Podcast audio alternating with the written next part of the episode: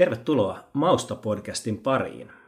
Keskustelemassa meillä on tänään Vallilan Veijo Vanamo, Antti. Hei, tervetuloa. Ja mun lisäksi meillä juttelee Jätkäsaaren Jaakko Kolmonen Ilkka. Tervehdys. Ja Mausta podcast on podcast, jossa puhutaan ruuasta, ruokakulttuurista, ruoan valmistuksesta sekä kaikesta ruokaa enemmän tai vähemmän sivuavasta. Myös siis meistä. Antti, mistä me siis tänään puhutaan? No tänään me puhutaan, tota, ää, varmaan se voi pähkinäkuoressa tiivistää siihen, että mitä ruoka meille merkitsee, mikä meidän suhde on safkaa, meidän oma niin kuin, ruokafilosofia, siitä, että millaista on, tota, mi, miten, mi, miten me nähdään, miten me koetaan kokkaaminen, ruoan valmistaminen ja ennen kaikkea ruoan syöminen. Eli puhutaan itsestämme. Itsestämme puhutaan tänään. Ja... Henry David Thoron Waldenissa pahoittelee hieman sitä, että en puhuisi niin paljon itsestäni, jos tuntisin jonkun toisen yhtä hyvin kuin itseni. Ja tästä lienee hyvä lähteä liikkeelle. Loistavaa. Allekirjoitan. Ostan. Samoin. Mitä ruoka sulle merkitsee?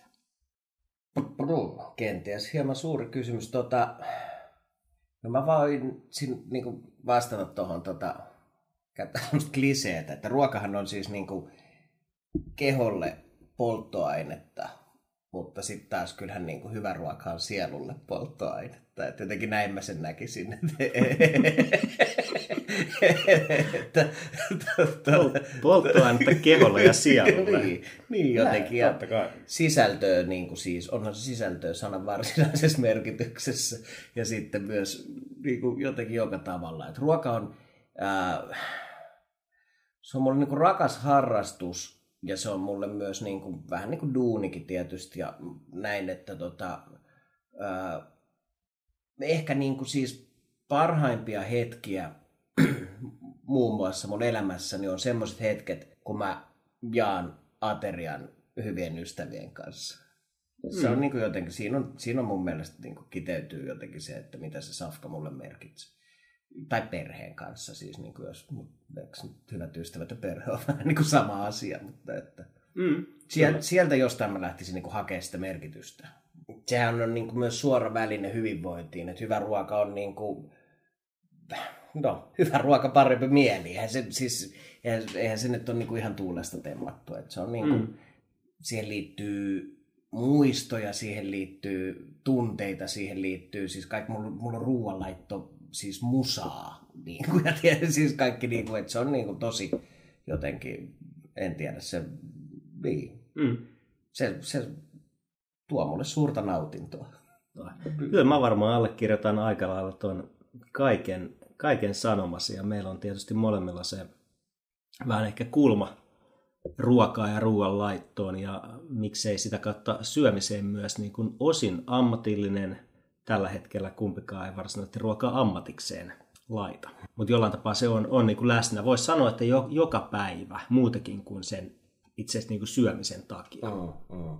Että se on selkeästi, siinä on paljon, paljon sitä, se on niin kuin henkilökohtaisesti äärimmäisen tärkeä se, mitä, mitä syö ja ennen kaikkea ehkä vielä, että mitä tekee. Mm. Mä huomaan sen, että mä välillä tykkään enemmän – siitä ruoan laittamisesta ja sen vaikka tarjoamisesta muille kuin itse siitä, että mä en välttämättä odota sitä, että mä pääsen itse syömään sitä laittamani ruokaa, vaan enemmän se, että sitä pääsee tarjoamaan lähes useimmiten perheelle. Mm, Lähtee mm. sitten ihan siitä aamun, aamupuurosta yksivuotiaalle. On, ja toi on, toi on hyvä pointti. Mulla on niinku, oikeastaan mulla on aika samanlainen fiilis. Niinku, tosi usein mä saatan käyttää, niinku, niin tosi usein, koska, no mut viikoittain, mulla on semmoinen hetki, että mä häärään keittiössä, mulla on niin sanottu omaa aikaa, ja tota, vaimo ja lapset on niinku vek siitä, teen jotain ruokaa, mä tiedän, että mä tulen tekemään todennäköisesti aika hyvää ruokaa, ne tulee tykkäämään siitä, ja sit mä oon siinä ja teen ja touhuun, ja niinku, se on sama aikaa, se on niinku, se on, se on, niinku, se, se on niinku jotenkin niinku luovaa. Ja sitten se on sitä niinku oma, oma harrastus. Ja sitten siinä mm. vaiheessa, kun mä saan sen safkan siihen pöytään, niin ei, ei mulla välttämättä sano olo, että hei nyt mä haluan ampasta siihen, vaan että sitten, että no okei syökää. Mm. Mä saattaisin ihan hyvin vaan niin kuin, jotenkin, okei toki me ollaan sitten perheenä siinä syödään, mm, mutta niin kuin, että jos ei sitä niin kuin, Toisinaan se tietysti johtuu myös siitä, että on sitä bechamelia juonut sieltä suoraan kattilasta. niin, on, on, on, valmiiksi täynnä jo, Kyllä. koska tulee naposteltu. Kyllä. On, onko sun ruoan laittu ruokaa? Ei. Ei, okei. Okay. Se on, se on, mä, mä oon sen verran jotenkin ehkä niin kuin henkisesti pullukka. Että mulla on siis ruoalla, että ruoka. Mä saatan, en, en, en mä siis valmista itselleni mitenkään pieteetillä, siis niin kuin, mutta mulla saattaa ihan hyvin olla, että niin kuin, jotain edellispäivän jämiä, mulla on jäänyt jotain lihapullia jääkaappiin. Mm. Ah, niin näin. Sitten mä napsin niitä siinä samalla. Nyt tunnistaa, että ruoalla Joo, on, on, on, on niin kuin, Koska siinä tulee katsottua usein myös, että mitä on. Ja sitten kun siellä on asioita, jotka ei välttämättä istu just siihen ruokaan, mitä on sillä hetkellä laittamassa, mutta mm. jos tietää, että nämä pitäisi saada jonnekin, niin yleensä se on kokin suu, niin suu. Kyllä, sitten tulee napsittua. Totta kai. Niin kuin, kyllä. kyllä. Joo, kyllä mä tunnistan. Ja vaikka jos sulla on joku safka, mihin tulee vaikka, vaikka juustoa. Sitten on, juusto on aika iso tavalla, että sitä ei, se ei välttämättä mene koko juusto sinne safkaan. Niin sitten saattaa ihan hyvin niin kuin napsia sen tavallaan puolikkaan köntsän siinä samalla, mm, tiedätkö, ja kyllä, jotenkin... Tätä se ruoka meille merkitsee. Tätä se merkitsee. Ruoalla, että ruokaa. iso syy siihen, että miksi ruoka on niin tärkeää ja miksi sitä ehkä ajattelee, ajattelee niin paljon ja miksi sille antaa ehkä niin paljon arvoa myös toisaalta omassa elämässä, mutta sitten laajemminkin kaikessa inhimillisessä elämässä on se, että kun se ei tietenkään voi olla, tai voisi olla, mutta se ei itselleen ole, vaan just sitä pelkästään sitä polttoainetta, vaan sitä haluaa halu niin kuin ajatella, että siinä joka ikinen kerta, kun kokkaa, tekee sitten tosiaan siitä aamusesta kaurapuurosta lähtien, niin melkeinpä mitä tahansa, niin se toisaalta siinä on, jollain tapaa liittyy siihen ihmis, ihmiskunnan historiaan tavallaan, että jokainen ateria on meille välttämätön mm. selviämisen kannalta. Ja tavallaan siinä ollaan niin tekemässä sitä samaa, mitä ihmiskunta on aina tehnyt. Että sehän on tietysti tämmöistä länsimaista luksusta, että me voidaan liittää siihen valtavasti erilaisia merkityksiä. Mutta jotenkin mä ajattelen, että koska me voidaan tehdä se, niin miksi sitä ei, miksei sitä tekisi? Se on niin itsellä ainakin ollut aika mm. luontainen tapa nähdä se eräänlaisen tavallaan kulttuurina. Osin ehkä taiteena, mutta e- ennen kaikkea niin kuin inhimillisenä kulttuuripääomana se kaikki siihen ruokaan liittyvä ja ruoan laittamiseen ja raaka-aineisiin ja niiden tuottamiseen ja niiden valintaan ja niiden käsittelemiseen. Se on tavallaan semmoista perinnettä, joka tulee jostain, joka opitaan äideiltä ja isiltä ja sediltä ja tädeiltä ja kirjoista ja opettajilta, opettajilta ja, ja kyllä, juuri, juuri näin. Eli jollain tapaa siinä niin kuin liittää itsensä myös osaksi sitä semmoista mm. niin kuin perinnettä. Ruoanlaiton semmoista, joo, kyllä. Mm, kyllä. Ja kun se mahdollisuus on, että niin kuin sitä voi tehdä ikään kuin pieteetillä ja vaalia ja tavallaan tunnistaa ton niin kuin ehkä oman osansa sitä isompaa kuvaa tai jotenkin näin, niin se olisi mun mielestä jopa niin kuin jotenkin väkivaltaista ajatella, että ei tekisi sitä, koska siis niin kuin se on niin, se on niin, niin kuin mm, välttämättömyys. Kyllä. Meillähän on molemmilla ei yhteistä tai samanaikaista taustaa tuolta leikkele- ja lihamyynnin mm. maailmasta, mutta Kasteenin tuotteissa niin on semmoinen logo, jossa luki jotain, että jos ei tehdä hyvin, niin ei tehdä ollenkaan. Mm, joo, kyllä. Se on tietysti ruoan suhteen, niin ehkä se on vähän niin kuin liikaa, liikaa arkiruoasta vaadittu, että mm. sit jos ei ole saumaa tehdä hyvin, niin ei tehdä ollenkaan. Mutta jotenkin se ajatus siitä, että koska se voi tehdä hyvin, niin mm. miksi ei? Niin, kyllä. Aikoinaan Italo Calvino tuossa Miksi lukea klassikkoja teoksessaan, niin lopulta varmasti paras määritelmä siihen, miksi lukea klassikkoja, on se, että koska on parempi lukea klassikkoja kuin olla lukematta. Ja mm. ainakin ajattelen, että siihen sisältyy aika suuri viisaus, jota voi soveltaa oikeastaan elämä, millä tahansa elämän alueella. Että jos jonkun asian voi tehdä hyvin, niin on parempi tehdä se hyvin mm. kuin olla tekemättä. Ja niin, ja miksi tavallaan, tuosta mä johtaisin sulle semmoisen kysymyksen, että, tai no, ehkä, ehkä se on kysymys, vaan niin kuin, että, että miksi lukea klassikoita, niin miksi myös jotkut safkat esimerkiksi on klassikoita. Tiedätkö, siis sillä lailla, että safkahommissa on sama juttu, niin kuin, että klassikot on klassikoita. Mm. Ja niitä on tehty vaikka monien sukupolvien ajan. Ja sukupolvi toisensa jälkeen on todennut, että tämä on niin kuin hyvä juttu. Mm. Ja sitten sit on tullut jo niin kuin tavallaan, että sit se on muodostunut semmoiseksi, mikä se on. Niin kuin, että... mm. Kyllä. Niin joku syyhän siihen on. Ja vaikka siis sieltä... ruuat, kaikki. Kyllä, siis, niin kuin kyllä, kyllä. Ja, ja vaikka voisi ajatella, että klassikko, klassikko ruokalajit, jotka tietysti aika usein tulee tuolta, tuolta, tuolta Keski-Euroopasta ja Ranskasta ja Italiasta, niin niillä on joku syy, miksi ne on kehittyneet sellaisiksi kuin on. Ja vaikkei mm. siihen olisi syytäkään, niin on pelkästään se, että se tietty asia on tehty tietyllä tavalla vähintään sieltä, sieltä tota Ranskan hovin ajoilta tai Escoffierin ajoista lähtien, niin se on jo oikeastaan riittävä syy siihen, että minkä takia Tourne Rossi niin käytetään ankan maksaa ja tryffeliä sen sijaan, että sinne laittaa broilerin maksaa ja herkkusientä.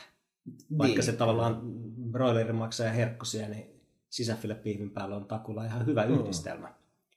Mutta ei se Tourne Rossini ole. Niin, aivan. Joo, kyllä.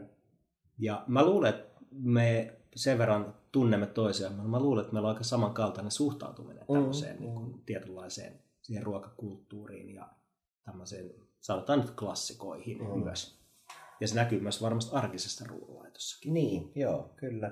Toki ar- ar- arkena se niinku tulee sitten niinku arkisemmaksi, mutta niinku, totta, kai. totta kai se on niinku, mä, mä, mä niinku aikaisemmin ehkä osannut silloin junnumpana, mä en niinku hiffannut sitä, mutta nykyään se on mulle niinku jotenkin tosi upea juttu, että on niinku ollut tavallaan skolessa. Mm. Joku on niinku opettanut sua kädestä pitäen, että miten niinku tehdään, mm. tehdään safkaa. Oli se sitten, niinku, mm. lähti se makaronilaatikosta tai mitä ikinä. Niinku, ja, kyllä. Niinku näin, niin. Mutta että se, että siinä ollaan niinku, joo, en, en mä oikein, niin. Sano tuohon nyt sitten jotain järkevää. Ruoka hieno, hieno niin. asia. Kyllä. ja iso asia. Mun mielestä on, se on niin iso on. asia. Että se ei ole niin kuin, tai tavallaan, se ei ole niin kuin yhdentekevää, mitä sä syöt mm. ja että miten niin kuin, ja, joo. No, mä luulen, että se on iso syy siihen, että minkä takia sillä on niin itselleen niin suuri merkitys, että tässä ollaan keskustelemassa ruuasta ja omasta ruokasuhteestamme. Ja just se, mitä tuossa aikaisemmin sivuttiin jo, että sillä on se, niin kuin se henkilökohtainen kulma siihen se, että koska on pakko syödä ja on pakko laittaa perheelle ruokaa ja on pakko käydä kaupassa ja valita raaka-aineita ja niin poispäin. Mutta sitten tosiaan, koska se laajenee siihen, että meistä jokainen tekee niin, ja sitten siihen liittyy sen, just se valtava semmoinen historian ja kulttuurihistorian tietynlainen ehkä painolasti, mutta myös semmoinen tietynlainen perinneet, perinteet, traditiot, jotka kulkee sieltä jostain. Ja sitten kun se on aivan loputon maailma. Mm. Mulla on varmaan semmoinen viimeisin tämmöinen oivallus, että kuinka loppujen lopuksi vähän on, vähän on ymmärtänyt, oli kun hankin tämmöisen uh, Institut Paul Bocuse Gastronomic-teoksen, joka on tavallaan tämmöinen opas. Siinä on reseptejä jonkun verran joitain kymmeniä kirjan lopussa, mutta siinä on sitä ennen niin satoja, 500-600 sivua, niin erilaisten raaka-aineiden käsittely, erilaisia tekniikoita. Eli se on tavallaan tämmöinen oppikirjamainen mainen teos siitä, että kuinka, kuinka tota, eri kal- erilaiset kalat käsitellään ja siinä on kuvia ja valmistustapoja. Ja sitä lukiessa ja selaillessa ja sitä opetellessa, niin mä esimerkiksi oivalsin, että kun parikymmentä vuotta sitten olin joku sen kuukauden Lontoossa tuommoisen hotellin ravintolassa, jossa oli vanha puolalaista alkuperää oleva keittiömestari, herra tai chef Smolanski. Mä ihmettelin siellä monesti, että miksi asiat tehdään näin jotenkin yksinkertaisesti. Ja toisaalta mä ihmettelin, että miksi ne kuuluu tehdä just jollain tietyllä tavalla. Että miksi joku porkkana, meillä oli listalla siis churned carrots ja myös potatoes, eli siis tuollaisella pienellä vihannesveitsellä niin tavallaan pyöristettiin mm, sitten semmoinen mm, mm. munanmuotoinen soikio. Ja nyt kun on sitten myöhemmin perehtynyt asioihin, niin on oivaltanut, että nämä kaikki tavat ja tekniikat, joita siellä tämä chef piti itsestäänselvyyksinä, että totta kai nämä hallitaan. Ja on niin typerä kysymyskin, että miten mä leikkaan porkkanan. Mm. Niin tuli sieltä, että hän oli tämmöisen ilmeisesti 40-luvulla aloittanut tuommoisen reilu 10-vuotiaana keittiössä ja sitä kautta ne on ollut semmoinen klassinen ranskalainen keittiökoulutus, mm. jolloin asiat, tietyt asiat itsestään selviä. Ja sitten niin, tavallaan... Se on kisällihommaa niin, varmaan, että niin, se on siellä kyllä. opetellut niin kuin, joo. Kyllä. Että sitten on niin tajunnut sen, että se on se perinteinen tapa tarjoilla tai käyttää tiettyjä raaka-aineita tai minkälaiset lisäkkeet minkäkin kanssa on, niin ne on tavallaan sitä semmoista niin kuin tietynlaista pääomaa, joka kertyy, kun ruokaa laittaa ja mm. sitä opiskelee. Mm. On, ja ne ei ole ihan tuulestellattu, että siis mm. tavallaan, että minkä takia joku asia tehdään jollain tavalla, niin siihenhän on niin kuin, just se, että se on hyväksi havaittu. Mä törmäsin tähän siis viimeksi tänään. Mä olin aikoinaan nuorena poikana, mä olin tota, äh, harjoittelemassa äh, tuommoisessa niin Michelin tähtimestassa. Olin, olin treenaamassa siellä ja sitten mä, se oli talvi ja mun homma oli niinku, siis funtsa, oli semmoisessa pienen, ta, niinku niin sanotussa takakeittiössä. Ja sitten koska etukeittiössä oli muuten liian kuuma, niin sitten se takakeittiön ovi oli niinku snadisti raollaa koko ajan. Oli tammikuu ja hirveä pakkane. Ja sitten mä hytisin siellä, niinku, siellä takakeittiössä. Ja se mitä mä tein sen koko, niinku, mä olin muutaman viikon siellä. Ja siinä, aikana mä siis niinku, leikkasin lähinnä niinku tomaateista – sitten jos hyvät säkä kävi, niin välillä munakoisoista ja niin kuin kesäkurpitsoista. Mä leikkasin siis niin kuin siellä semmoista niin kuin särmää pientä mm. kuutioa. Ja se oli se niin kuin mun homma. Ja sitten mä olin nuori jätkä ja jotenkin niin kuin ehkä snadisti temperamenttinen. Mä en niin kuin hiffannut yhtään. Mä olin, että ei herra jestas, tätäks tää, että, että mitä tässä, eihän tässä ole mitään järkeä, niin kuin, että tätäks tää on. Ja mä niin kuin ärsytti ihan sikana. Mm, kyllä. Kunnes suora leikkaus siis niin kuin mitä 20 vuotta myöhemmin tai jotain, niin mä olin tänään ää, köksän tunnilla ja oppilaiden piti duunaa tota, sushia. Ja sitten ne taisteli siis porkkanan kanssa, että miten ne saa porkkanasta semmoisen niin kuin, mm. tavallaan niin kuin pitkän semmoisen niin kuin ikään kuin neliskan, siis sär, särmiön, mm. vai mikä se nyt on. Ja se alkaa sitä... vääntyä oikeastaan aika helposti. Niin, niin. niin kuin, tai kier, kieroutuu. Miten niin, se kyllä, niin silleen, että se niin kuin rupeaa mm. spöijäämään. Niin, niin, mä, tota, niin sitten otin veitsen, näytin niille dub, dub, dub, näin ja näin, ja sitten se leikkaa tällä lailla ja tällä lailla ja näin. Ja suora niin kuin, yhteys yhtäkkiä mm, siihen, kyllä. että kun mä oon niin kuin, tapellut siellä itseni ja muiden kanssa, että tätäkö tämä kokkaaminen on. Mutta sitähän se niinku tavallaan on. Kyllä. Niinku, et, et, niin.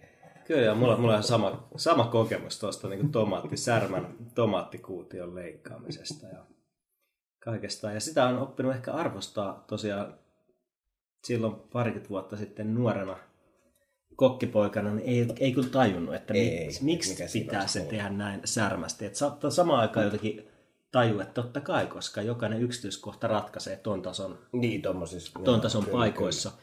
Ja, ja sitten sen niin kuin, tajuuminen siinä vielä se hienous tavallaan, että niin kuin, mikä on itsestään selvää, jossa, jos ajatellaan, että niin kuin, sä haluat olla hyvä viulisti, niin sittenhän sun pitää soittaa sitä viulua ihan helkkaristi. Tai jos sä haluat olla joku jalkapalloilija, nyrkkeilijä, mitä ikinä, tiedätkö, niin ne treenaa yksityiskohtia koko ajan, tiedätkö, näin. Mutta mun oli niin kuin vaikea silloin perustella itselleni. Mä ajattelin, että no sä näytät mulle, että noin se leikataan, that's it, ja nyt mä oon leikannut sen yhden tomaatin, kyllä mä nyt tämän osaan nyt. Mm, Mutta eihän se ole niin, vaan ihan samalla tavalla siinä on se hermotus ja lihasmuisti ja niin kuin tavallaan, että se on niin kuin fysiikkaa myös ja hirveän mm. paljon sitä, että miten sun keho toimii sen veitsen ja sen Kyllä. tomaatin kanssa hieno motoriikka ja tällä lailla. Niin kuin, ja sehän tulee vaan harjaantumaan. Mm. Ja sori, ennen kuin sanot, niin haluan vielä sen mainita, että tätähän ei kumminkaan niin kuin tietenkään vaadita kaikilta kotikokeilta. Että, ja, ja, siis silleen, että se ei, ole niin kuin, ei se nyt ole mikään semmoinen, että sä et voi tehdä hyvää ja maistuvaa mm. ruokaa, jos sä osaa leikata helkkarisärmää munakoissa kuutio. Että, että ne, on, ne ei, ei tietenkään. Se on, kyllä. Se on ehkä semmoisia niin pieniä, pieniä nautintoja, mitä sit siinä omassa ruoanlaitossa silloin, kun siihen on aika, mm, mm. niin voi, voi nautiskella ja tavallaan eihän sitä kukaan muu näe. Ja se, se on niin kuin perheelle aivan se ja sama, että kuinka tasakokosta julienneä niillä on keiton päälle laitettuna. Se voisi olla yhtä hyvin raastettua porkkanaa siinä liemen päällä ja kukaan ei huomaisi kotona meidän eroa. Ja siinä on varmasti se, että kun itse, itse tietää, niin haluaa, niin kuin aikaisemmin, aikaisemmin puhuttiin tietysti, niin haluaa sitten tehdä sen hyvin, koska sen voi tehdä. Mm. Mun on pakko sanoa siis niin kuin tähän väliin propsit Anopille, niin kuin, että valveutunut. Siis viime viikonloppu mä tein semmoisen keiton ja sitten sen niin kuin, tavallaan pohjalle tehdään tuommoinen siis sofritto, eli mm. ää, selleriä ja porkkanaa ja sipulia ja sitten se niin kuin, paistellaan siinä öljyssä tai kuulutellaan siinä öljyssä ensin. Ja sitten mä olin, kun Anoppi tulee syömään, niin mä ajattelin, että mä tein sen niin alkuruoksille ja sitten että nyt oli semmoinen kiva hetki, mulla oli hyvä fiilis, mulla oli siinä niin kuin lasillinen valkkari ja mä rupesin kokkaamaan. Ja sitten mä leikkelin ja tein ne niin kuin silleen, että enhän mäkään niin kuin aina tietenkään himassa perusarkesafkaa mm. teen niin pieteetin. Mm, Mutta sitten mä tein sen niin kuin pieteetillä ja sitten kun me syötiin, niin kaikki kehu, niin kuin, että onpa hyvän makusta, niin hän nosti esiin, että on ja sitten on niin kuin, hirveän hienosti leikattu nämä kaikki porkkanat ja kaikki. niin kuin, että se, mm. si, sieltä tuli, että joskushan sä Jos, saat sen, kyllä, niin kuin, totta kai. mutta se on niin kuin, että joo, ei, ei, ei vaimoa lapset välttämättä sitä ei, huomaa. Toisaalta ne Toki on niin lähellä. Tot, niin, ja myös tottunut, tottunut ehkä siihen, mm. mutta joo, näin se. Niin toivottavasti ne on tottunut, eikä silleen, että, mm. vaan, että se on ihan sama, mitä niille lyö, ja sitten kauhoa se suu ja tykkää. Mm. Mites Ilkka, kun me ollaan juteltu nyt jonkun verran näistä tota, meidän niin kuin, ehkä tämän hetken suhtautumisesta ja, tai suhtautumisesta ja suuntautumisesta ja meiningeistä, niin tota, löytyykö sinulta semmoisia niin varhaisia ruokamuistoja, jotain niin kuin, fiiliksiä, juttuja, systeemeitä, mitä sulla on jostain lapsuudesta tai jostain vähän kauempaa, niin kuin, että milloin sä oot niin kuin ikään kuin hiffannut, että ruoka on siisti juttu? Löytyy, kyllä. Ja mä oon ajatellut, että varmasti omien lasten myötä, niin on alkanut enemmän ja enemmän ehkä saamaan kiinni semmoisista pienistä välähdyksistä just omasta lapsuudesta ja että mitä – mitä siellä on liedellä porissut ja miten siihen on suhtautunut. Ja mä muistan, muistan kun, kun lapsi oli, niin äiti, äitini piti, varmasti piti ruoanlaitosta, mutta laittoi myös, laittoi myös ruokaa. Ja silloin kun 80-luvulla on lapsuuttaan elänyt, niin se oli kuitenkin sitä aikaa, jolloin, jolloin tota, ruokaa vielä ehkä varmasti enemmän tehtiin jotenkin sieltä perusteista, perusteista lähtöisin, että mä muistan sellaisia asioita, kuten kanat oli kanoja ja niitä tota, ei nyt sentään nypitty höyheniä pois, mutta että joka tapauksessa lähdettiin, lähdettiin ehkä sieltä niin kuin enemmän vaati, vaati semmoista niin kuin käsittelyä tietyt asiat. Ja muistan, kun on kanaviilokki, joka Poris Liedellä, semmoinen klassinen klassinen suomalainen kanaviilokki oli, oli yksi semmoinen varhaisia muistikuvia. Jopa niin paljon, että mä joskus Liedellä olleen kanaviillokki padan tota, en malttanut antaa sen olla siellä, vaan päätin, päätin tota, kaataa sen päälleni ja mutta vielä, vieläkin olla selässä arvet siitä, kun mä sain padallisen kanaviillokkia selkääni. Mutta joo. En mä muista ollenkaan muuta kuin sit, siis sen tilanteen, että se oli kanaviilokki. Mitään muuta semmoista oli kuin suurta, suurta itkua ja parkua ja hampaiden kiristelyä siihen ei, ei mun mielikuvista liittynyt, vaikka epäilemättä liittyikin. Mutta mä jotenkin niin ajat, ajatus siitä, että ruoka oli, oli läsnä ja muistan, että sitä myös siitä kyseli varmasti, tai sitten kenties niin, että meillä kotona puhuttiin siitä. Mm. Ja mulla oli, ää, äitimme oli 70, 70-luvulla ollut Saksassa ja Sveitsissä erilaisissa hotellien ravintoloissa tarjoilemassa ja hotelleissa töissä. Ja mä luulen, että sieltä olisi hänelle myös semmoinen tullut semmoinen niin suhde tämmöiseen jonkinlaiseen vähän ehkä erityyppiseen ruoanlaittoon kuin se senkin ajan suomalainen perusruoka mm. oli. Et vaikka me totta kai kotona syötiin aika tavallisia 80-luvun arkiruokia, niin joka tapauksessa muistaa, että silloinkin on puhuttu siitä kaikenlaisesta, mitä tavallaan tuolla suuressa maailmassa ja Euroopassa on, vaikka niitä harvemmin sit omassa ruokapöydässä oli. Ja mulla on ehkä semmoista niin omaa siihen ruoanlaittoon laittoon ja siihen, mitä sitten itse on alkanut tekemään, niin mä en itse juurikaan muista sitä, mutta kun mä tiedän, tiedän että on ollut korkeintaan yhdeksänvuotias, todennäköisesti yhdeksänvuotias, kun halusin laittaa ensimmäistä kertaa kolmen ruokalajin aterian perheelle. Ja siitä ei voi olla muuta kuin kiitollinen tietysti eh, perheelle, vanhemmille, että sai siihen mahdollisuuden. Että se oli sitä jotenkin dumattu heti, että tietenkään yhdeksänvuotias ei laita. Ja muistaa, että silloin on selailut keittokirjoja ja katsonut, että toi voisi olla kiva. Ja en muista yhtään, mitä on tehnyt, mutta muistan sen tunteen, kun tavallaan tiesi, että nyt mä tarjoilen niitä itse tehtyjä ruokia. Mm. Ja sitten seuraava ehkä semmoinen niin vastaava hetki oli yläasteella, kahdeksas, varmaan yhdeksännen luokalla. Ja sitä muistaa jo paremmin. Mulla oli alkuruokaa, en muista, mutta pääruokana oli semmoisia naudanliharullia, täytettyjä naudanliharullia. Mm-hmm. Ja mä lähdin tuonne keskustan herkkuun ostamaan naudan paistia ja jotenkin mä muistan, itse asiassa mä muistan sut vielä siltä reissulta, kun meillä oli koulussa yläasteella disko liikuntasalissa. Samana iltana ja mä kävin herkusta ostamassa ruokatarvikkeita ja sitten mä sen ostoskassin kanssa jostain syystä päätin jäädä Kulosaares metrosta pois ja marssin koululle ja tota, tuli vähän ihmettele sinne diskoon ja ollaan siellä, siellä myös jotain aiheesta puhuttu.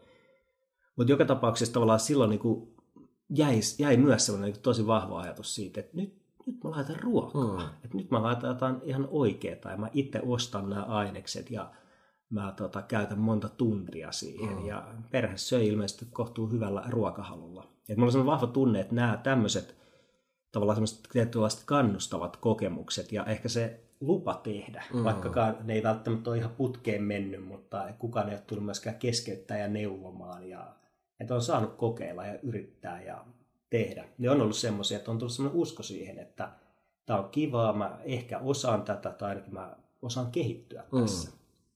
Eli mä ehkä niin kuin, tämmöiset on semmoisia niin sieltä, mutta tosi, tosi siis vahvasti jotenkin muistan, että lapsena ja nuorena, nuorena niin kuin oli kiinnostunut siitä. Mm. En, en tosiaan ajatellut sitä ammatiksi muuta kuin sit vasta ehkä lukion jälkeen, kun vähän miettii, että mitä voisi alkaa tekemään, niin sitten se alkoi pikkuhiljaa kuulostaa ihan mahdolliselta. Mm. Mutta mites sulla? Hmm. Onko sulla samankaltaista tai? No onhan mulla varhaisia siis muistoja totta kai. Ja, äh, se on hauska, kun sanoit, että äiti teki, ymmärsinkö mä oikein, että tekisi mutsiteillä safkat? Joo, joo. joo. paitsi sitten ne perinteiset pyhä, pyhäpäivinä isäpaisto pihvit, joo. koska niin tehtiin. Niin, kyllä, kyllä, joo, joo. Meillä oli siis ihan selkeästi se, että äiti, äiti teki meillä safkat. Ja mulla on siis, mä muistan ihan hyvin semmoisenkin, mistä niinku, mutsi on joskus vitsillä mulle ollut niinku vihanen, kun se teki siis niinku hyvää ruokaa ja niin kuin näin, teki, teki ruokaa aasta ööhön tyyppisesti. Ja no totta kai siis kaikki äidit mm. tekee niin kuin maailman parasta safkaa, että se on niin kuin se äiti yksi hieno juttu. Ää, tota, mistä muuten siis niin kuin, mulla kesti hirveän pitkään. Mä olin aika vanha, kun mä tajusin, että mä en ole keksinyt ää, sitä, että äiti tuikkunaan täällä huutaa Antti. ja, koska mä huusin, niin mä asuttiin Kallios, Kalliossa tota kaksiossa semmoisessa läpitalon kämpässä sisäpihalla aina kun mä leikin, mm. niin sitten mä huusin jossain vaiheessa ton, ja sitten mutsi tuli ikkunaan, ja mä kysyin, koska safka? ja, ja, ja sitten niin kuin, tiedätkö, näin. Mä kelasin, niin kuin, että se on totta kai se on niin kuin mun mm. juttu, mutta toi on ilmeisesti niin kuin monet muutkin on huutanut tuolla samalla, niin kuin, myös tuolla Sama. samalla niin melodia. Totta kai, joo, joo. joo. joo tosi, joo. tosi, musta se oli jotenkin, tiedätkö, voiko mä sanoa, että se oli musta tosi noloa. Aha. Mä, mä muistan ihan pikku, pikkujätkänä on mennyt mieluummin pihalta, vaikka olisi voinut hyvin huutaa siitä pihalta, niin on mennyt rappukäytävää ja soittanut ovikelloa, jossa oli joku asia, koska mutta oli tosi noloa, että jotkut kaverit huusi sieltä pihalta, just tuolla samalla nuotilla. Okei. Okay. No mutta sä, sä oot itse Helsingistä, että tavallaan teillä oli ehkä sen verran getompi meno, että me vielä kantakaupungissa saatettiin huutaa, huutaa tolleen niin kuin 80-luvun kalliossa oli vielä ihan niin kuin kosher huutaa mutsille, tuu ikkuna, että mulla on nälkä. mutta tota, siis se vaan, että siis meillä mutsitekijä sitten joskus oli semmoinen, mä en tiedä, olisiko se ollut sit silleen, että äiti oli tota, synnyttämässä pikkusysteriä, sitten mä olin Fajan kanssa himassa. Ja sitten Fajan oli tietysti, silloin oli tämä niinku huoltovastuu. tota, sitten se kyhäsi munakkaan, mikä on tietysti siis mm. hyvä. Munakas on ihan siis superhyvä. Mm. Yeah. Ja vaikea. Ja vaikea, joo. Se teki kinkku munakkaa ja sitten mutsi tuli tota, ja jotenkin sitten myöhemmin niin kuin, niin mä kehuin, että vitsi, että parasta mitä mä oon ikinä saanut, niin isä teki munakkaa. Ja sitten, come on, että mä oon päätänyt tämän niin vuosikausia kaiken maailman upeat mm. safkoja. Mm. Niin kuin, ja sitten parasta mitä sä oot saanut on isäs vääntämä munakas. Niin kuin. Mutta tota, mä muistan sen munakkaan, ja sitten muistan totta kai äidin safkat. Ja sitten mulla tuli niin kuin mieleen tuosta mä oon selkeästi, mä, musta tuntuu, että mä oon niinku perinnyt ruoanlaitto tämmöisen innostuksen, että se on tullut niinku äidin puolelta. Ja äidin broidi, mun eno, on kova laittaa ruokaa ja äidin faija. Mutta sitten taas faijan puolelta, niin äh, faija ei, ei, ei hirveästi tee safkaa, niin kuin tuosta munakasta tarinasta voi päätellä. Ja sitten myös mä muistan, kun me ollaan oltu pikkujätkiä, ja me oltiin Landella, meillä oli tuolla Hämeenlinnassa oli tota mökki, ja ukki ja mummi vainaa oli silloin vielä siellä, niin kuin oli kehissä. Ja tota, me ollaan mun serkkupoikien kanssa oltu, se on ollut joku talvi. Ja me ollaan präidätty koko niin kuin päivä siellä jotenkin niin kuin lumessa ja ollaan jäässä ja präidätään silti, lasketaan mäkeä, hypätään jollain minisuksilla pituutta ja leikitään niillä pikkusilla mäen, mäkihyppyäjillä. Ja tota, sitten tullaan syömään. Ukki, ukki metsästi niin mummi oli tehnyt siis ukin ampumasta jäniksestä tämmöisen niin jänispadan. Ja, ja sitten tullaan siihen sitten, että nyt on jänispata. Ja sitten toi ukki sanoi, että hei nyt kun syötte, niin sit silleen niin kuin, syökää sillä niin kuin ajatuksella, että siellä saattaa olla, että kun pureskelette, niin olkaa mm. varovaisia. Että sinne on saattanut, että hän kyllä on niin kuin putsannut, mutta saattaa olla, että on jäänyt hauli tai kaksi sinne jonnekin pataan. Ja se oli musta niin superjännittävää, koska sitten se oli tietysti oli niin kuin siis kokonaisia olisiko ollut maustepippureita. Mm. Ja niin kuin näin, ja sitten sit me syödään sitä. Se oli samaan aikaan niin kuin ihan sairaan hyvää ja sitten jollain tavalla niin kuin jännittävää. Mm, niiden haulien takia. niiden haulien takia niin. tietysti. Ja sit, ja, no okei, totta kai stadilaismuksulle se ylipäätään, että joku niin, niin kuin, näin se metsästysaspekti, mutta sitten toisaalta se oli kumminkin silleen ehkä arkista, koska se oli uki juttu. Niin kuin, mm, että, näin, mutta... Löytyykö hauleja? en, en mä löytänyt hauleja. Ukki niitä syljeskeli kyllä, mutta Joo. mä tiedän, tai sitten se syljeskeli niitä pippureita ja vedätte, että ne on hauleja, koska niin. se on niinku cool juttu, mitä niinku kiusataan pikkujätkiä. Kyllä, niin kotona se olisikin. Mä olin joku, siis kymmenisen vuotta sitten Boulevardilla ravintolassa, mm. missä oli tommonen äh, kanista tehty, siis jonkinlainen pasta. Pasta ja tota, siinä oli monta niitä oli, mutta siis useita hauleja tehty ravintolaruoka-annoksessa. Ja ymmärtää sen, että totta kai ne, niin, himas, ne on niin kuin ammuttuja, joo, mutta joo. se ei jotenkin oikein istunut mun siihen. No ei. Semmoisen niin ravintola, ravintolassa syljeskellä hauleja. Joo, ei se oikein. Ruuasta. Mm. Ei, ei oikein tehnyt vaikutusta se. Niin, mikä aika jännä, koska se on tavallaan ihan luontevaa, että siellä on niitä. Mutta... On, siis sama kuin ruodot. Niin sama kuin ruodot, Kaloissa, joo. että ja sekin ehkä niin liittyy siihen, että pienemmissä kaloissa se on itsestään selvää. Mm selvää, mutta sitten jos jotain lohta söisi ravintolassa tai kotona, niin, niin silloin ehkä oletuksena on, että se on, mm. on tietysti puhdistettu ruodoista niin, ja muusta. Kyllä. Muistan, noista ravintoloista tulee mieleen kyllä myös sellaiset niin kuin lapsuuden sellaiset niin kuin tosi vahvat ruokaan liittyvät kokemukset, kun meillä oli, muista aika vähän silloin 80-luvulla ja 90-luvun alussa ravintoloissa käytiin varmasti, mutta silloin, silloin tota, mä en tiedä mitä mä oon ollut kymmenen, varmaan suunnilleen kymmenenvuotias, kun meillä perheessä oltiin keksitty, mä oon siis yksi kaksi vuotta vanhempi iso sisko ja sitten vanhemmat ja minä, niin jostain syystä keksittiin tämmöinen käytäntö yhden vuoden ajaksi, että jokainen perheenjäsen sai valita yhden ravintolan, minne niin kuin lainausmerkeissä vie muun perheen. Mm. Aika hauska. Joo, se oli, se oli kiva ja sitten tota, mä en tiedä oliko mun kuinka ylpeä mä olen valinnastani, koska mä vein perheeni tota, tonne Puhoksen Ostarin McDonald'siin. Ja sitten siihen liittyy se ajatus, että siellä sai, sai sitten jotenkin ottaa mitä halusi. Ja muistaa, että mulla oli hampurilaiset ja oli nuggetit ja varmaan kahdet ranskalaiset ja oli kolaa ja oli pirtelöä ja oli ihan kaikkea mahdollista. Ja sitten muut söi silleen jotenkin tiedätkö, säntillisesti niin, hampurilaisella mutta, mutta siihen liittyen niin muistelisin, että Faija vei meidät tonne Kasakkaan missä mä olin yhden kerran aikaisemmin ollut, ja sieltä tietysti teki vaikutuksen se karhuannos, mm. mitä ei, ei tietenkään tilattu, mutta se ajatus jo, että lukee listaa ja siellä on joku niin kuin karhun käpälä vai, vai mikä se oli ja maksoi aivan järjettömästi. Mutta siellä oli uunijäätelöä, mikä sitten liekitettiin pöydässä. Jaha. Ja se oli semmoinen, mitä sitten muistan, että aina mä halusin kotona sen jälkeen tehdä uunijäätelöä. Ja silloin joskus ehkä kerran viidessä vuodessa, kun oli sit uunijäätelöä, niin aina tulee, ja edelleen tulee mieleen semmoisesta klassisesta uunijäätelöannoksesta mieleen se, kun on ollut pikkujätkänä kasakassa ja siellä on, siellä on sitten liekitetty pöydän ääressä. Oh. Mutta se oli jo, en, en muista mitä muut. Jossain kiinalaisessa muistaakseni sisko, sisko halusi käydä ja sitten oli joku. Mutta se oli kyllä hyvä. Mä oon miettinyt, että tämän voisi sitten, kun lapset vähän niin, kasvaa, niin, se niin voisi myös semmoiseksi jutuksi. Saako, saako ton lainata? Totta kai. Joo tuli ihan hyvää, hyvää tämmöistä ravintolakasvatusta. Joo, kyllä. Tuo on muuten jännä. Mäkin muistan omasta lapsuudesta, että niin kuin me käytiin siis huomattavasti, niin kuin musta tuntuu vähemmän ravintoloissa silloin, kuin mitä esimerkiksi nyt tulee käyty mm. oman skid, omien skidien kanssa.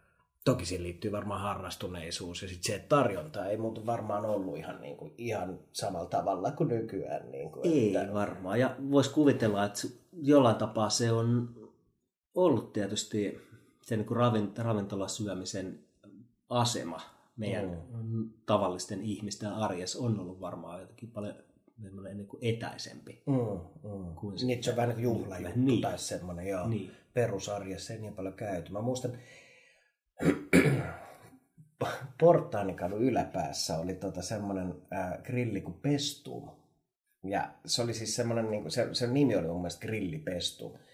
Ja siinä mentiin sisään ja sitten siellä oli niin tuommoiset perus siis vahakankaiset pöytäliinat ja sitten se puusysteemi, missä on sinappi, ketsuppi ja tota, suola ja pippuri mm. ja näin. Ja sinne Faija vei mut joskus sitten, että nyt että käydään, käydään tuossa syömässä. Ja sitten mentiin ja vedettiin jotkut niin kuin siis, tiedätkö, vii, vii, mm, viininleikkeet tai jotkut, muuta. Niin, mitä muuta. Niin, ja siis se oli, se oli ihan mieletöntä, niin kuin, että vitsi. Se, se niin kuin on jäänyt niin kuin vieläkin mm. jotenkin musta tuntuu, että maistan ja, hai, no. ja ennen kaikkea haistan sen, että mikä se tuoksu siinä ravintolassa oli. Joo, joo siihen, vaikka en ole pe- grillin pestumissa koskaan käynyt, niin varmaan kun saa mieleen sen semmoisen 80-luvun tämmöisten grillinimisten ravintoloiden, sen vähän snadista eltaantuneen rasvan ja semmoisen, mun mielestä siihen liittyy niin kuin sitruunan tuoksu.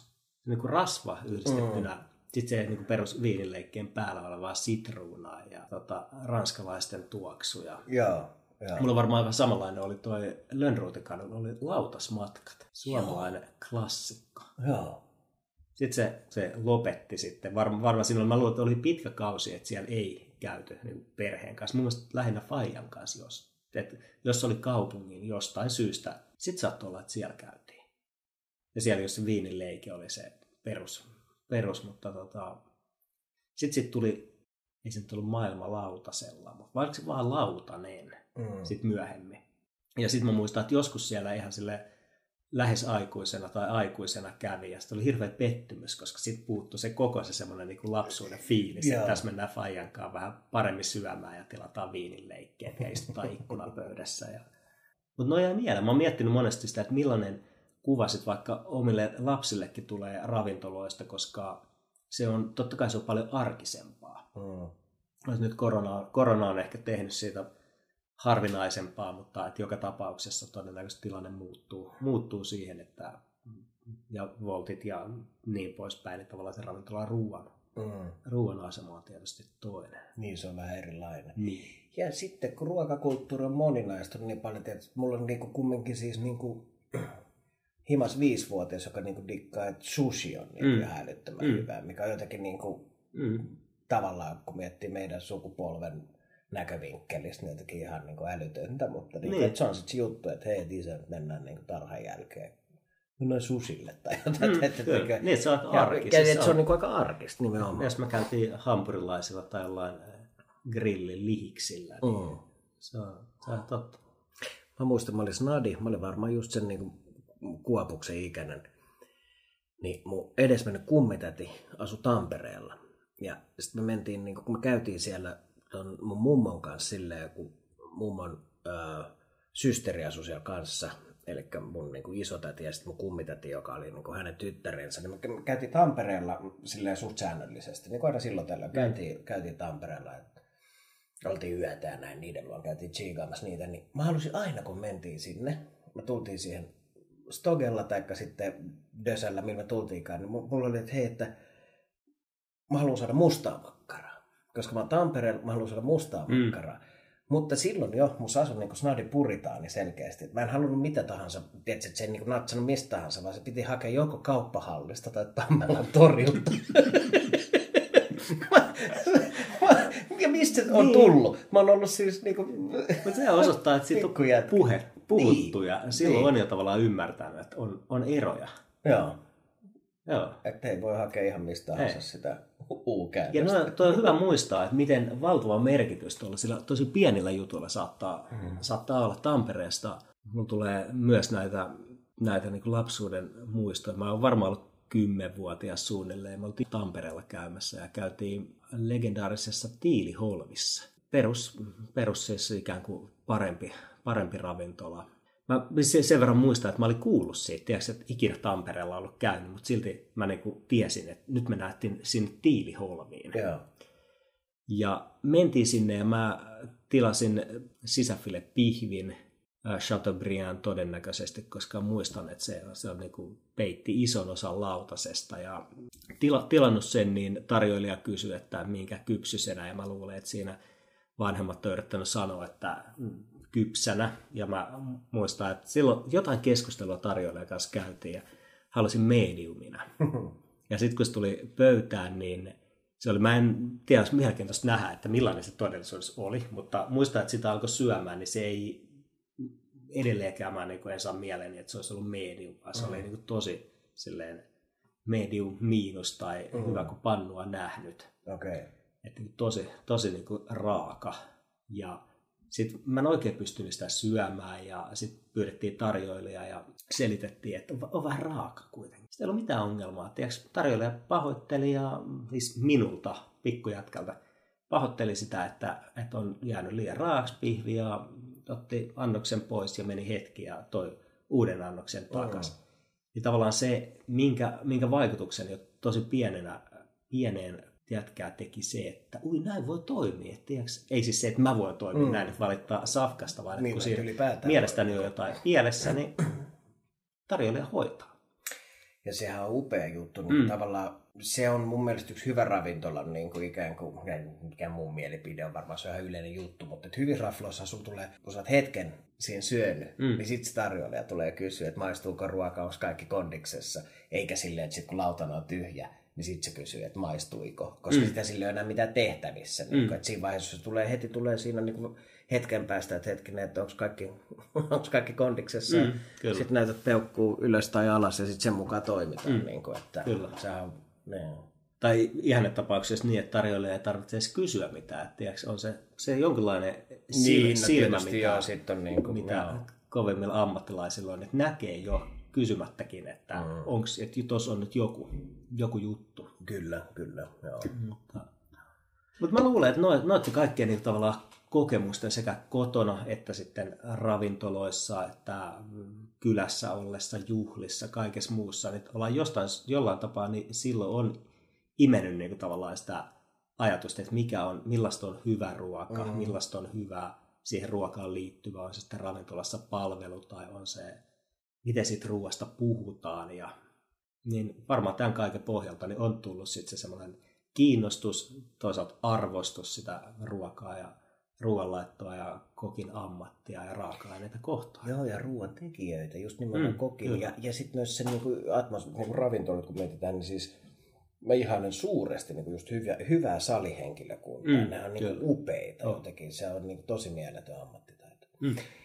Oi, mä muistan, että kokki, kokkikoulussa niin se oli itsestään selvää, että, että halusi sinne keittiöön, koska siihen mm. liittyy totta kai jotenkin enemmän rock'n'rollia ja niin, siinä on vähän kaikkea muuta, joo, mitä se sitten taas. Mutta jotenkin jälkeenpäin mä oon monesti miettinyt, että mä olisin ollut varmaan parempi tarjoilija. Siis mä oon miettinyt samaa ja semmoisena, niin että, että koska on niin kuin, tavallaan ihan niin kuin ehkä ulospäin suuntautunut ja niin kuin jotenkin tykkää niin kuin jotenkin mm. olla, olla myös. Siis mä, mä, mä välillä, joskus kun teki asiakaspalveluammatissa oli, niin vaikka nyt itse sanon, niin musta mä olin niin kuin ajoittain niin kuin tosi hyvä siinä. Mm, kyllä. Niin ja, ja, ja, mä oon ostanut sulta joskus, joskus jotain ja ehdottomasti allekirjoitan tämän. Ja, ja Olisin on, tullut uudestaan. Ja, ja sehän on mieletön, se on upea fiilis tavallaan, että sä oot niin kuin, jotenkin, että joku haluaa silleen hyvällä tavalla sulta jotain, mm. ja sitten sä pystyt sen toteuttamaan. Kyllä. Ja parhaimmassa tapauksessa siihen liittyy se, että sä joudut ehkä näkemään vähän vaivaa, mm. tiedätkö, näin, Kyllä. ja sitten se natsaa se juttu ja näin, niin se on niin kuin mieletöntä, mm. niin kuin hyvät jotkut hovimestarit, oh. semmoiset, tiedätkö, jotain, mitä on jotain vanhan koulukunnan semmoisia, tai... Mm. Mä, mä oon monesti miettinyt sitä, että noissa just ravintolakoulussa, että joko, mä luulen, että ehkä osin itse ei ollut siinä vaiheessa, kun opiskeli opiskeli kokiksi parikymppisenä, niin ei ollut ehkä ihan tiennyt, että mitä, mitä siitä haki.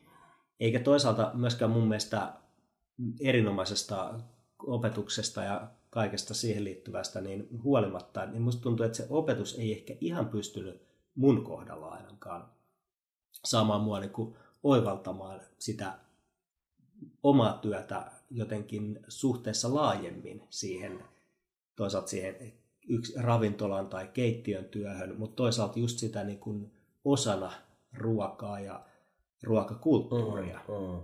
Et musta tuntuu, että just mistä aikaisemmin jo puhuttiin, että se, että kun sitä pientä herkkää kuutiota tomaatista tai jostain muusta leikkaa, niin mä oon miettinyt monesti, että kun silloin olisi oivaltanut just enemmän niiden sen tekemisen yhteyden sit siihen tavallaan toisaalta lopputulokseen, mutta toisaalta just siihen kaikkeen kokemukseen mm, ruuasta.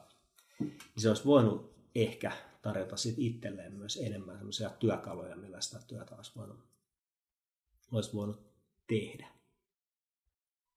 Mm. Että joku semmoinen ähm, tavallaan tavoitteellisuus varmasti.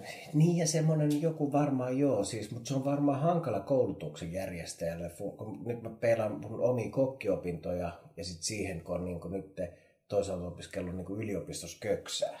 Mm. Ja mä huomaan, että niin kuin, niissä molemmissa ehkä on snadisti se, että kun toinen on niin selkeästi ikään kuin ammattikoulu mm. ja vedetään niin kuin kädentaito edellä ja tavallaan se niin kuin, ikään kuin raaka duuni edellä. Ja sitten taas toinen on niin kuin yliopistotaso hommaa, niin siellä mennään sitten taas mun mielestä niin kuin Mm, niin sitten taas kyllä. teoria edellä. Mm, että tavallaan niin kuin, joku, niitten siitä... joku semmoinen niin kuin nätti keski, keskivaiheen kyllä. homma niin kuin ehkä puuttuu. Tai en tiedä, onko se sitten korkeakoulu? Onko niin. joku ehkä siis Mut voi, Meillä pitää voi kutsua joku että... restonomikaveri tänne niin, varmasti, joskus. Niin kuin. Varmasti pitää. Koska toi, niin. toi mä huomaan niin kuin jälkeenpäin, ainakin omalla kohdalta, niin ehkä että toi oli se, että oli se niin kuin syvä jotenkin teoreettinen kiinnostus siihen. Mutta sitten kun se, sitä mä en osannut mielessäni liittää just siihen, sitten, siihen Brunuaan kuutioimiseen tai johonkin muuhun. Niin sitten tavallaan ne, niin kuin, ne eri puolet ei jotenkin linkitty. Mm, mm. En muistanut, että että, että tämä keittiömestari Smolanski, johon viittasi aikaisemmin, niin se Lontoossa työtodistuksen muistaakseni kirjoitti. Ja siinä oli sana, ku, kuvailtiin siis siinä, kehuttiin pintapuolisesti, että hyvää työtä tehnyt, mutta siinä oli hän käytti termiä easy going. Ja mä niin silloin, silloin tajusin, että tämä ei ole tässä suhteessa hyvä. Että on niin hyvä, että jos henkilö on easy going, niin se on niin kuin... Niin kuin elämässä ylipäätään. Niin, niin. että sehän on hyvä, hyvä tyyppi, että sen kanssa tulee toimeen ja silloin on hyvä asenne asioihin. Mutta silloin niin tajusin, että ei, ei tässä ympäristössä se easy going tarkoitti, ja hän oli ihan oikeassa, että se tarkoitti ehkä, että, että puuttu se semmoinen tietynlainen tarpeeksi vakavasti lopulta asioiden ottaminen. Mm, mm. Kenties. Mm. Ja, ja sitten mä muistan, että se niin otti vakavasti, että mä luin siellä kaiken aikaa opiskelin Larus Gastronomikista kaikkea mahdollista ja mulla oli tavoitteena se, että muistaakseni kaksi aukeamaa joka päivä mä luin. Ja yritin niin opetella kaikkia raaka-aineita ja että mitä on, mikäkin on ala, mitä milloinkin, niin mitä se tarkoittaa minkäkin suhteen. Että oli sitten niin selkeä teoreettinen kiinnostus ja sitten on se käytäntö. Mm. Ja jotenkin ne ei ikinä siinä, siinä vaiheessa niin linkittynyt ehkä riittävästi. Mm, mm. Ja tämä on, tämä on ihan totta, että se... En tiedä, en, en mä siis, tarkoitus ei ole missään nimessä sanoa, että äh, ravintolakoulu ei tarjonnut ollut jotenkin oikeanlainen tai muuta. Niin, ei, enemmän siis, oli se, se oma niinku henkilökohtainen semmoinen. Niin, niin ja oma, oma, omalle ehkä niin kuin kohdalle niin kuin tavallaan, että joo, mm. kyllä, mä, kyllä mä saan tuosta. Monessa muussakin asiassa, että jos niin kuin pääsis nyt tekemään niitä juttuja, mitä parikymppisenä duunas, niin totta kai tekisi asiat niin, eri aika tavalla, eri niin, tavalla, kyllä, että olisi, pääsisi tota, mm helpommalla monessa. No, Sille hyvällä tavalla. No Herra Jumala, ajattele, että tämä kaikki kokemus ja tieto tai yhdistettynä parikymppisen kroppaan. Sitä asiaa ylivoimaa. Sitten semmoinen ruokamuisto mulla on, tuota, mikä liittyy siis tuohon kokkien semmoisen, niin kuin sanoit, että, että siinä on jotenkin kokkiudessa oli ehkä enemmän rock'n'rollia tai sellaista. Niin mä muistan, mä ollut snadi semmoinen teini-ikäinen. Ja mikä on ihan älytöntä, niin edelleen, kun menen Tallinnaan, niin mä aina mietin, että siellä on se yksi helkkari hyvä argentiinalainen ravintola. Ja siis tässä on kymmeniä vuosia aikaa. Mä oon ollut siellä tota, perheen kanssa, me oltiin Faija ja Enon kanssa, mentiin semmoiseen argentiinalaiseen ravintolaan. Ja sitten se oli joku kuuluisa tämmöinen niin siis lihamesta ne, ne duunas ne tämmöisiä vartaita ja näin. Ja siellä oli ravintola, me istuttiin pöydässä, ja kesken ravintola on avokeittiö, missä oli siis niin tuli, avotuli, mm. ja siinä oli semmoinen kundi. Se oli siis Diego Maradonan näköinen ja oloinen jätkä, semmoinen snadi, vähän pytykäs, pitkätukkainen argentinalaisjätkä. Se kasas niitä lihoja sinne vartaisiin ja löi ne siihen tulille ja sitten se välillä kävi aina jotain säätämässä niiden kanssa ja me katsottiin kaikki ihan ihmeessä ja sillä oli niin tosi kova vauhti ja meininki päällä. Sitten se välillä niin katosi jonnekin ja sitten me katsottiin, helkkari, että nyt mitenkään noin meidän lihat, että näinköhän ne, niin kuin, että mitäköhän tässä tapahtuu ja tällainen. Sitten se tuli takaisin ja sitten taas sääti siinä ja niin kuin, sit, kun kokonaisuudesta puuttuu vaan se, että se olisi ottanut niin futiksen jostain ruudun pomputtelemaan. Se oli jotenkin se oli ihan mieletön gaifaria. Sitten saatiin niin ne, sit sitä safkaa oli ihan älyttömät määrät, ei pystytty kolmesta eikä tuhoamaan sitä, mutta siitä on jäänyt, niin kuin mä muistan mm. edelleen, että jos mä törmäisin siihen jätkään kadulla huomenna, niin mä tunnistaisin sen, niin kuin se teki mm. jotenkin lähtemättömän vaikutuksen. Ja se oli kuitenkin aika, jolloin kokit ei ollut vielä semmoisia rokkitähtiä kuin ne sitten... Niin, totta joo, kyllä. Myöhemmin.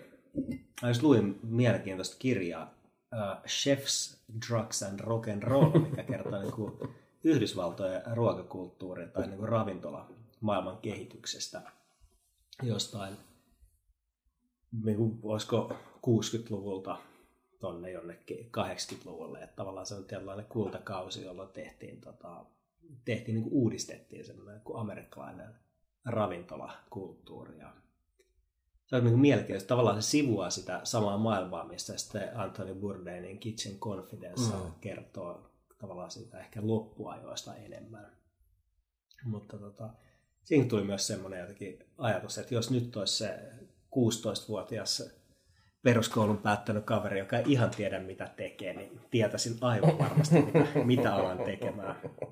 Kyllä. Mutta tota, se on ehkä se just, että olisi se 16-vuotiaan fysiikka ja nelikymppisen tietämys ja näkemys asioista.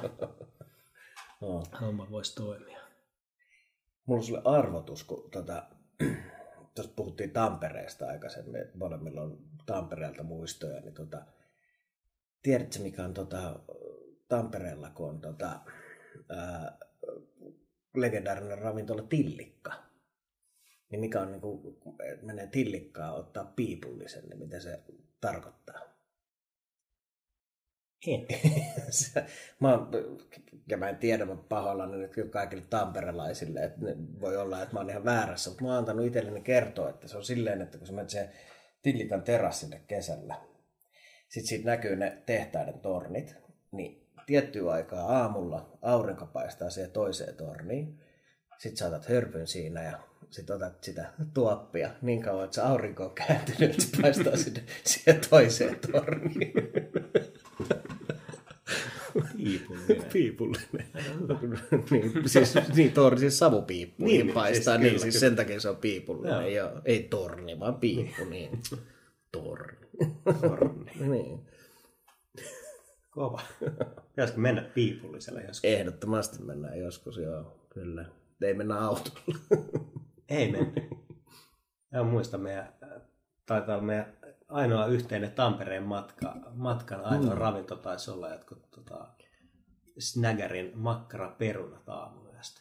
No mitäkään me muuten syötiin silloin? Makkaraperunat siis? aamuyöstä. Joo, makkispekkikset. Ei huono.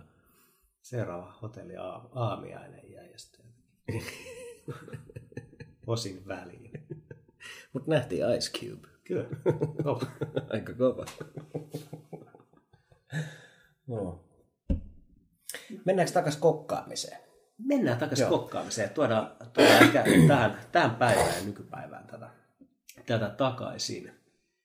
Niin kuin tässä on nyt puhuttu paljon, niin molemmilla meillä on kuitenkin tuo ravintola koulu takana ja muutenkin sitä niin kuin ruoan kanssa tekemistä ja sinulla tietysti kotitalousopettajan opinnot parhaillaan ja sitäkin kautta se niin kuin kosketus siihen ruokaan, tämmöinen ammatillinenkin kosketus.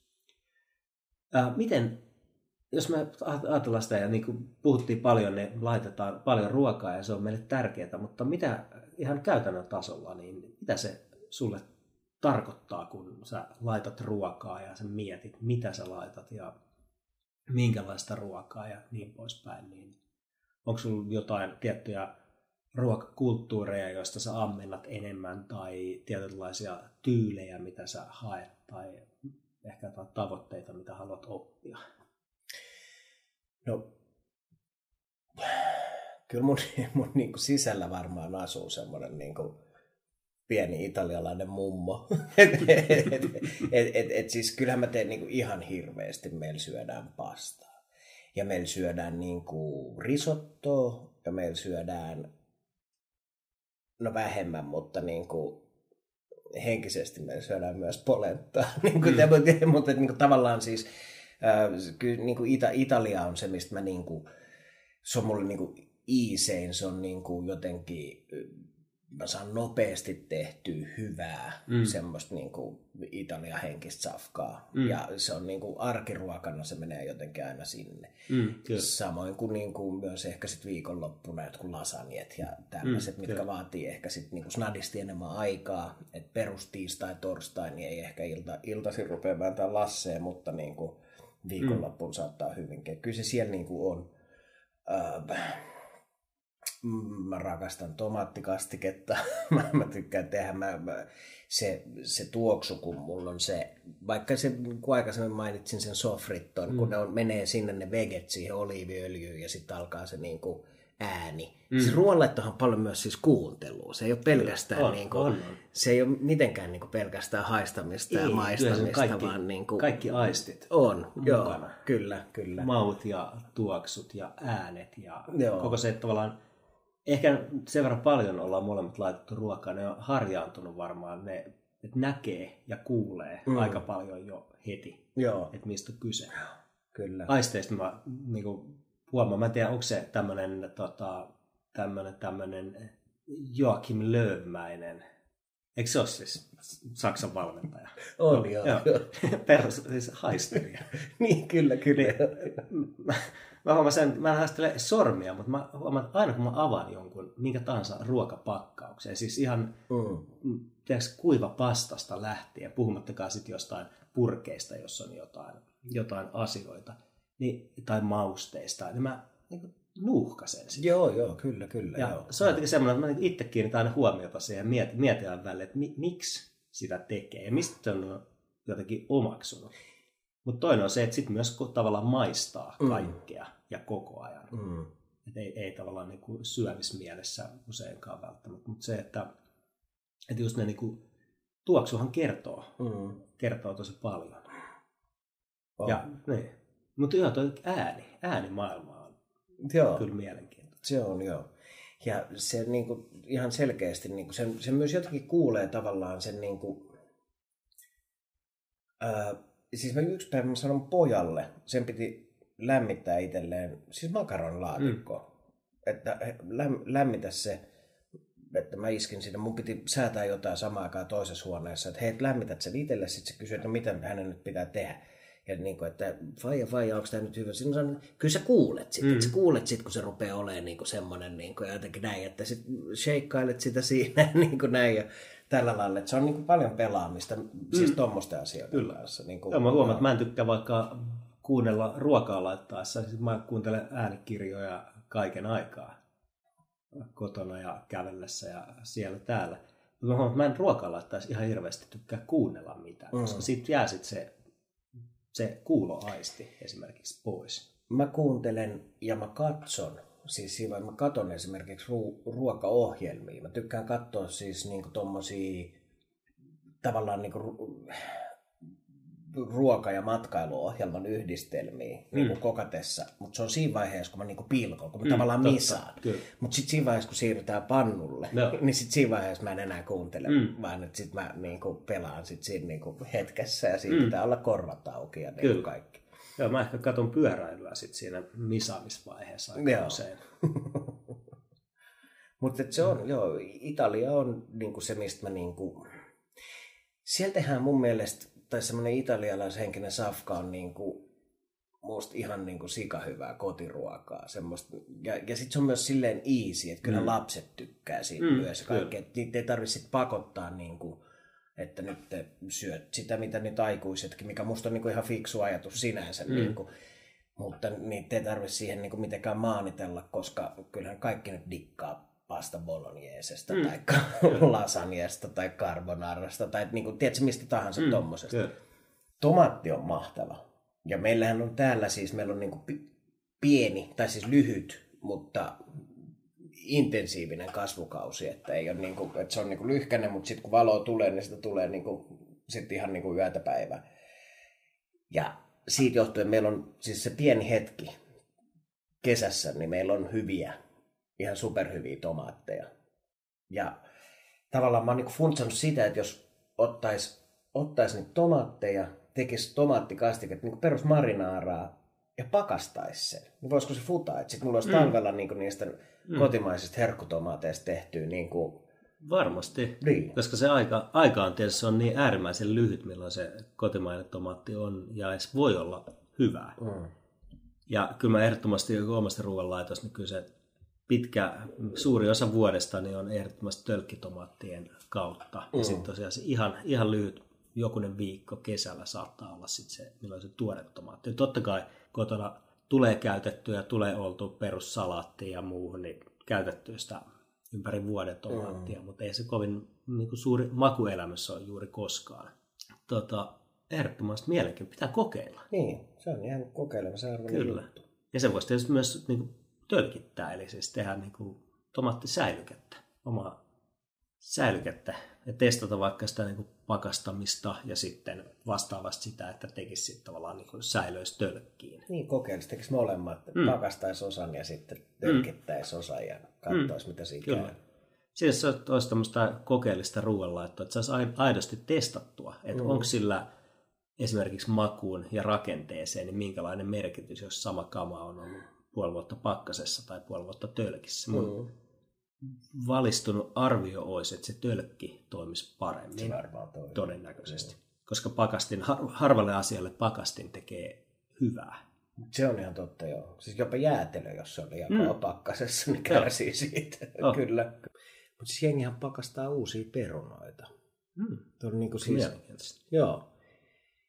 Mä, mä oon törmännyt semmoisen, että, että ihmiset pakastaa, niin kuin, siis mä oon, mä oon ollut juhannuksia, nyt mä olin pienempänä, mä olin kesäduunissa, Sedällä on Hagiksen torilla vihanneskiiska, niin mä oon ollut siellä niin pienempänä kesätöissä ja sitten nyt aikuisiellä mä oon ollut siellä niin kuin juhannuksen, kun on tietysti kiirettä, niin mä oon ollut siellä jeesailemassa ja tota, ihmiset jonottaa uusia perunoita ja ei ole yksi eikä kaksikaan asiakasta, ketkä on mulle sanonut, että joo, että hän ottaa tätä nyt tästä näin, että hän pistää pakkaseen.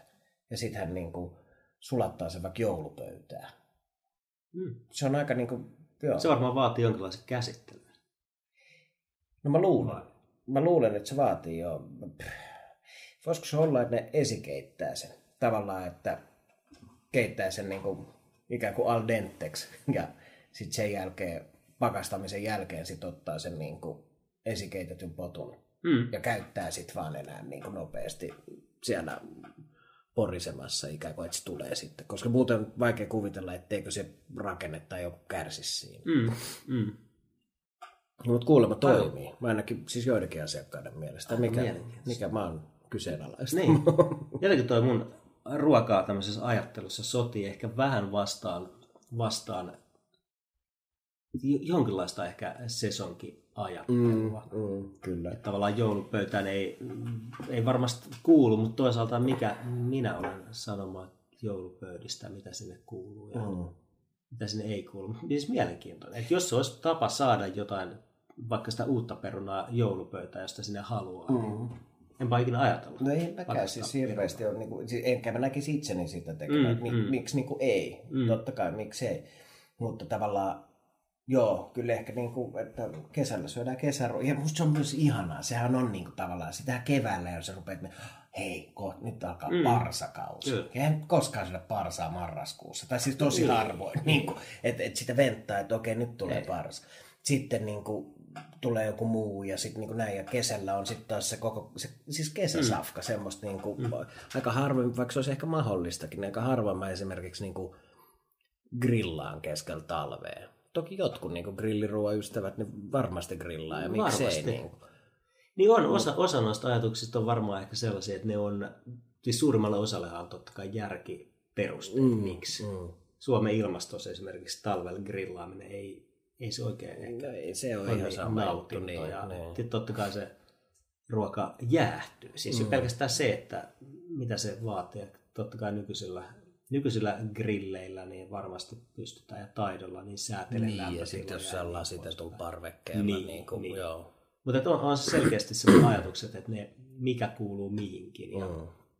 En mä lähtisi sitä omassa ruoan valmistuksessa hirveästi ehkä rikkomaan. Että en mä voi sanoa, että olisi tosi vahvasti mitenkään ehdottomasti niin tiettyjen sesonkien, että ei mun ruokavuosi ei yleisesti ottaen niin pyöri siinä mielessä, että me olisi aina tammikuussa mä duunaisin madekeittoa ja mm, aina, mm. aina syksyllä olisi riistakausi ja, mm. olisi, ja niin poispäin. Mm. Mutta ehkä semmoiset niinku suuret, suuret linjat niin, kyllä. on kuitenkin. Just se, että parsaa esimerkiksi, niin ei, se, ei sitä oikeastaan muuta kuin se kevät, mm. kevät alku, kesä. Mm. Kesä tuu laitettua. Kyllä. Ja vaikka totta kai nykyään saa mitä tahansa raaka-aineet ympäri vuoden ja en mä tiedä, onko se, kuinka, kuinka suuri synti se on gastronomian tai ilmaston näkökulmasta, niin syödä vaikka marraskuussa perulaista parsaa, mutta mm. ei se oikein Ei oikein, ole. mä en tiedä miksi niin kuin, tavallaan, että se, se on niin kuin musta ihan, se on niin kuin hauska ja kiva asia. Se on niin kuin, tavallaan se sesonkin homma siinä, siinä mielessä, että mm. sit sitä niin kuin, ja mä huomaan, että kesällä tulee esimerkiksi syöty niin ihan sika paljon kevyemmin. Mm, Vaikka niin kuin, helposti ajattelee, että kesällä on niin kuin, että nyt grillataan ja tiedät, sit sä vedät jotain makkaraa kuvun täyteen ja näin, mutta ei, että kyllä se on kesällä, se on, se on niin kuin aika paljon, se on niin kuin, se on niin kuin tuoreemmista raaka-aineista, se on sitä niin kuin, ehkä niin kuin salaattihommaa aika paljon. Mm jotain mm. tällaista näin, niin kuin, kun sitten taas talvet, kun on kylmä, niin tulee tehty semmoisia vahvoja patoja ja mm. niin kuin, siis sillä oh, lailla. Varmaan se osin vaikuttaa omassa ruoanlaitossa myös se, että kun talvella se on ehkä useimmin semmoista arkiruokaa, että mm. kesällä kun on aikaa ja on vapaata, niin se ruoanlaitto on myös tosi erityyppistä. Niin kyllä. Et nyt kun talvella, talvella pitäisi yrittää saada mm, lapsille ja koko perheelle ruokaa, niin kyllä se helposti menee semmoisen ehkä keittoja, patoja, laatikkoruokia, arkiruokaa. Nyt ollaan puhuttu paljon meidän suhteesta ruokaa ja ruoanlaittoon ja omasta ruokahistoriastammekin. Taitaa olla aika päättää keskustelu ja ottaa vielä sitä ennen viikon vinkit. Hmm. Olisiko sulla Antti millaista tarjota?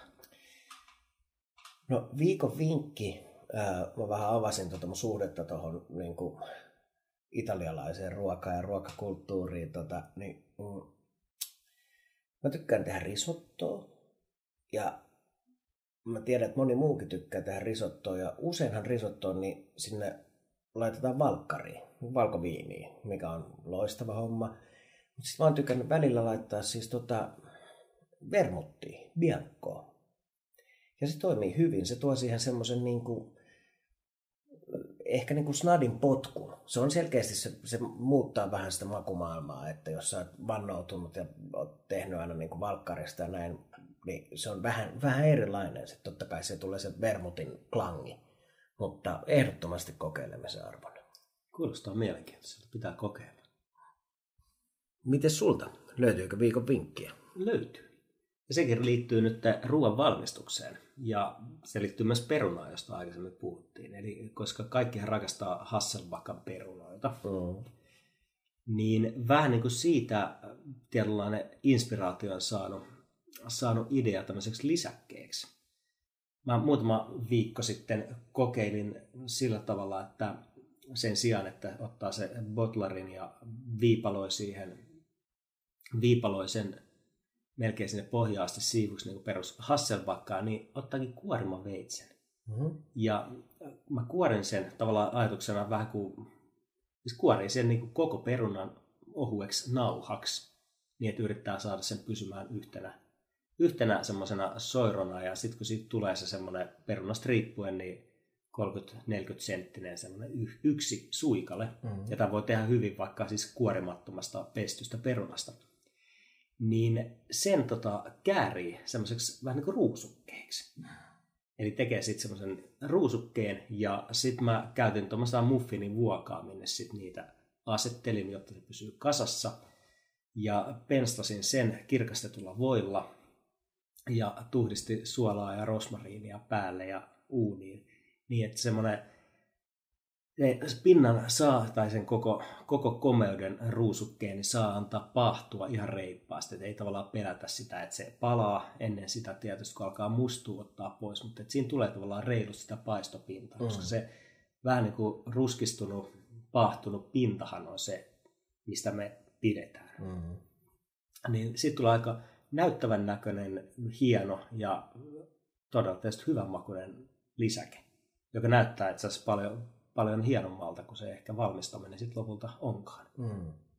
Suosittelen. Ehdottomasti menee kokeiluun. Kuulostaa hyvältä. Ja niin kuin sanoin, paistopinta, sehän on aika mm. niin kuin, Kyllä. Paistopinta on niin kuin paistettuja asioiden niin kuin Rolls Royce. Sitten vielä tämän jakson viimeinen asia, eli viikon resepti. Mm. Sulla Santti meille jotain tarjota. On. Kerro aikaisemmin Anopin ihailee mun leikkuun jälkeen. Ja se keitto, minkä mä tarjoilin, oli siis tämmöinen perinteinen kreikkalainen linssikeitto fakes. Siihen mä toin vähän oma, omaa jotain niin kuin meininkiä, mutta fakes on perinteinen kreikkalainen linssikeitto, johon tulee siis ihan älyttömästi lutrataan oliiviöljyä ja siihen tehdään pohjalle se sofritto, missä tulee se pilkkominen. Pilkot sinne porkkanat, sipulit ja sellerit ja teet niistä sen särmän kuution, paistat kuulotat vähän aikaa ja sitten sen jälkeen sinne lyödään tomaattimurskaa, lyödään ää, linssit, liemet ja persiljaa ja lutrataan oliiviöljyä silleen, että varmasti tuntuu. Ja sitten vähän tota, siis punaviinietikkaa. Se tulee hyvä. Mä, mä, mä tykkään. Kyllä. Tämä löytyy Maustan Instagramista. Ja itse asiassa, kun nyt mainitsit Kreikan ja oliviöljyn kanssa lutraamisen ja lotraamisen, niin mulle sulle lahja. Ei ole totta. Kyllä. Kreikkalaista suomalaista oliviöljyä. Voi ei. Se on tota, viime, viime syksynä poimituista oliveista puristettua suoraan Kreikasta Finn Hill nimiseltä tilalta tullutta tavaraa. Onpa upeata. Kiitos Erittäin paljon. hienoa. Kiitos paljon. Voit kertoa seuraavalla kerralla, että mitä Ehdottomasti. Fakesissa. Mahtavaa. Kiitoksia. Ole hyvä. Ja kiitos kuulijoille ja palataan ensi viikolla Mausta podcastin pariin. Kiitos kuulijoille. Palataan.